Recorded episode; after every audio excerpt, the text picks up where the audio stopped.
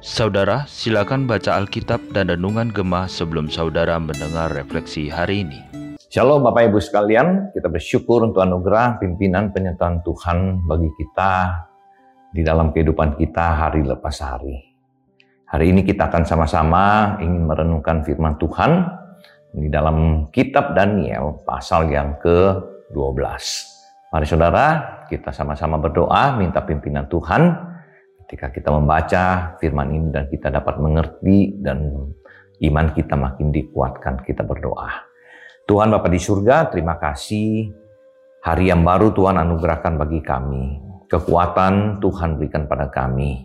Banyak hal yang terjadi dalam hidup ini, namun kami percaya Tuhan senantiasa menyertai kami dan tidak pernah meninggalkan kami. Sebab itu biarlah firman yang hari ini kami renungkan juga ya Tuhan boleh dapat menguatkan iman kami di dalam kami mengikut Tuhan hari lepas hari. Urapi hambamu ya Tuhan menyampaikan akan firman sesuai isi hati Tuhan. Terpujilah namamu dan nama Tuhan Yesus kami berdoa. Amin. Saudara saya membacakan akan kitab Daniel pasal yang ke-12 ayat 1 dan 2 saja. Demikian firman Tuhan. Pada waktu itu juga akan muncul Mikael, pemimpin besar itu yang akan mendampingi anak-anak bangsamu. Dan akan ada suatu waktu kesesakan yang besar. Seperti yang belum pernah terjadi sejak ada bangsa-bangsa sampai pada waktu itu. Tetapi pada waktu itu bangsamu akan terluput. Yakni barang siapa yang didapati namanya tertulis dalam kitab itu. Dan banyak dari antara orang-orang yang telah tidur di dalam debu tanah akan bangun, sebagian untuk mendapati hidup yang kekal, sebagian juga untuk mengalami kehinaan dan kengerian yang kekal. Saudara kita sudah melihat Daniel sampai pasal 11 kemarin ya dan kita melihat Daniel adalah satu kitab yang bersifat nubuatan. Nubuatan dan juga bagaimana akhir zaman nanti. Soalnya banyak orang hari ini bertanya, bagaimana keadaan pada akhir zaman? Apakah di akhir zaman itu orang-orang Kristen akan menderita, akan mengendapat penganiayaan sebagaimana dituliskan di dalam banyak kitab saudara ya, misalnya juga dalam kitab Wahyu ada akan namanya Great Tribulation, penderitaan besar. Dan itu juga dikatakan adalah untuk menguji akan iman daripada anak-anak Tuhan, orang-orang Kristen.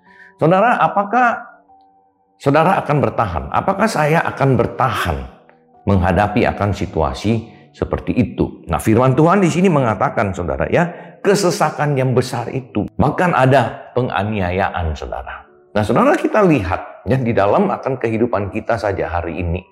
Banyak anak-anak Tuhan orang Kristen mengalami penganiayaan di daerah-daerah tertentu bahkan juga mungkin di dalam konteks Indonesia di daerah-daerah tertentu, wilayah-wilayah tertentu ada hal-hal yang terjadi. Apakah itu sudah begitu sulitnya bagi kita, saudara? Mungkin, saudara, kalau kita melihat apa yang dituliskan dalam kitab Daniel maupun di dalam Wahyu, itu mungkin belum seberapa dibanding nanti pada akhirnya. Nah, saudara, ada orang yang pernah bertanya kepada saya begini. Misalnya kita diperhadapkan dengan orang yang mengancam kita karena iman kita.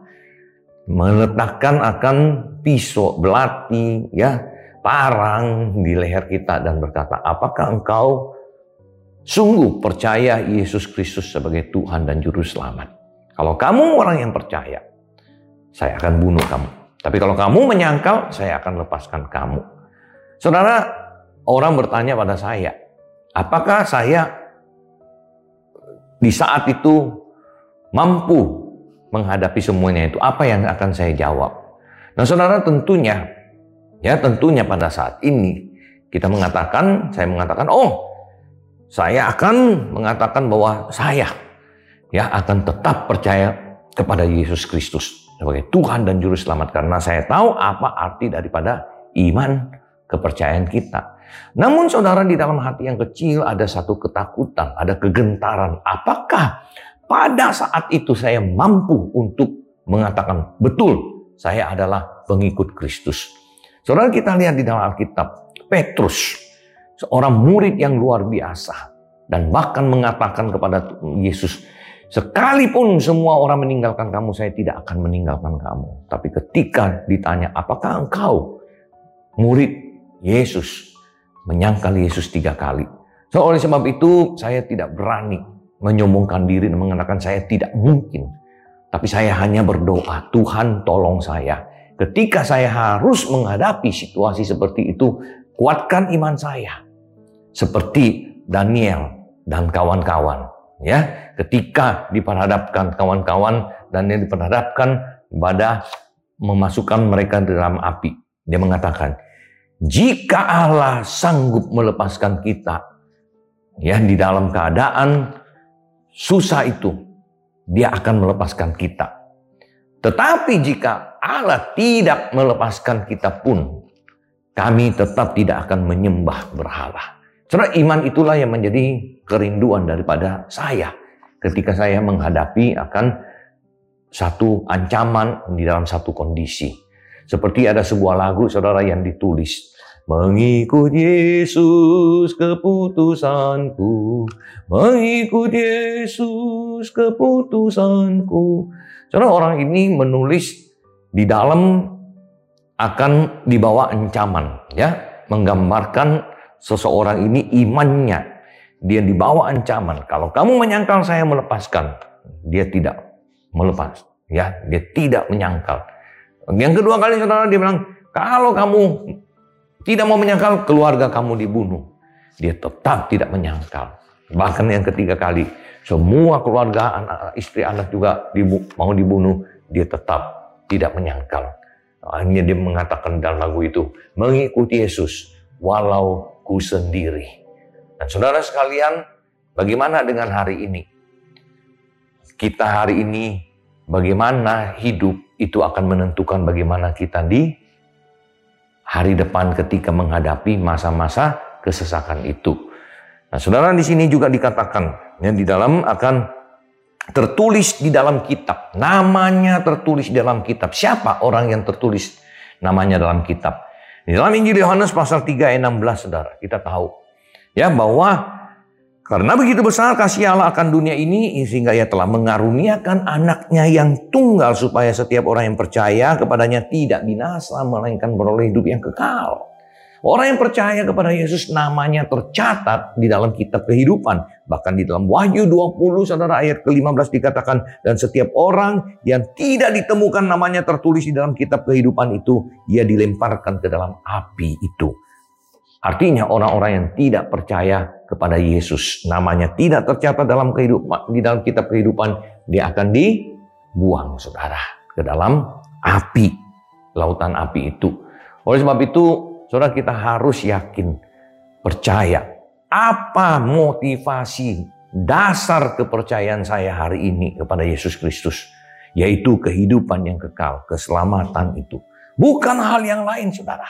Kalau hari ini saudara hanya mengejar akan kesenangan, kekayaan, kelimpahan. Dan ketika saudara menghadapi kesulitan, kesusahan, saudara mulai bertanya, apakah Tuhan ada? Nah bagaimana saudara hidup yang demikian bisa saudara lolos ketika orang memasang pisau di sini dan mengatakan kepada saudara, saudara percaya Yesus atau tidak? Oleh sebab itu saudara mari kita mulai hari ini. Mulailah di dalam hidup kita. Terus lebih maju, selangkah lebih maju, selangkah lebih maju, lebih mau berkorban untuk Tuhan, mau melayani Tuhan, ya beribadah dengan tekun, mendengarkan firman Tuhan, melayani Tuhan, lebih yang mulai yang lebih ringan dan lebih berat, lebih berat dan ada jiwa pengorbanan itu yang muncul Saudara. Kerelaan memberi yang terbaik, memberikan hidup kita. Kita boleh ya mau berkorban keuntungan dan lain-lainnya demi untuk kita bisa ibadah, demi untuk kita bisa melayani Tuhan. Kalau saudara dalam hidup kita saat ini, kita belum bisa berkorban meninggalkan hal-hal duniawi, keuntungan-keuntungan yang kita dapatkan ini. Saya percaya saudara, sulit, kita akan sulit sekali mengatakan kepada orang yang mengancam kita, menganiaya kita, bahwa betul saya adalah pengikut Kristus dan saya tidak pernah akan menyangkal dia. Apakah itu iman saudara hari ini? Apakah iman itu saudara miliki hari ini? Tidak menyangkal Yesus di dalam segala keadaanmu hari ini. Kita berdoa. Mohon Tuhan menolong kita. Tuhan, tolonglah kami. Kami selalu ada kerinduan untuk memberi yang terbaik bagi Tuhan. Namun karena keegoisan diri kami, godaan daripada si iblis, godaan daripada dunia, membuat kami mengejar lebih hal-hal yang duniawi ini. Kami bahkan mulai meninggalkan ibadah karena kami menikmati akan waktu-waktu kami hanya di rumah. Kami mulai meninggalkan pelayanan karena kami mulai sibuk mencari uang dalam pekerjaan kami. Dan pada akhirnya Tuhan sering kali kami kemudian meninggalkan sama sekali akan semuanya kehidupan doa, kehidupan pelayanan, kehidupan ibadah kami. Oleh sebab itu mohon belas kasihan daripada Tuhan. Tuhan ampuni kami jika kami telah berjalan ke arah yang salah itu tuntun kami berbalik ke jalan yang benar, jalan menuju kepada kehidupan yang kekal, kehidupan yang rela berkorban bagi Tuhan, kehidupan yang sungguh-sungguh mempersembahkan hidup kami sepenuhnya untuk Tuhan. Sehingga pada saatnya akhir zaman ketika masa kesesakan itu datang, kami boleh berdiri teguh dan tetap memiliki dasar iman yang teguh dan tidak pernah akan menyangkal Kristus Yesus. Karena kami adalah orang-orang yang telah tercatat nama kami di dalam kitab kehidupan itu. Terpujilah namamu, terpujilah namamu ya Tuhan. Dalam nama Tuhan Yesus Kristus kami berdoa. Amin. Tuhan memberkati saudara. Terus berjuang saudara.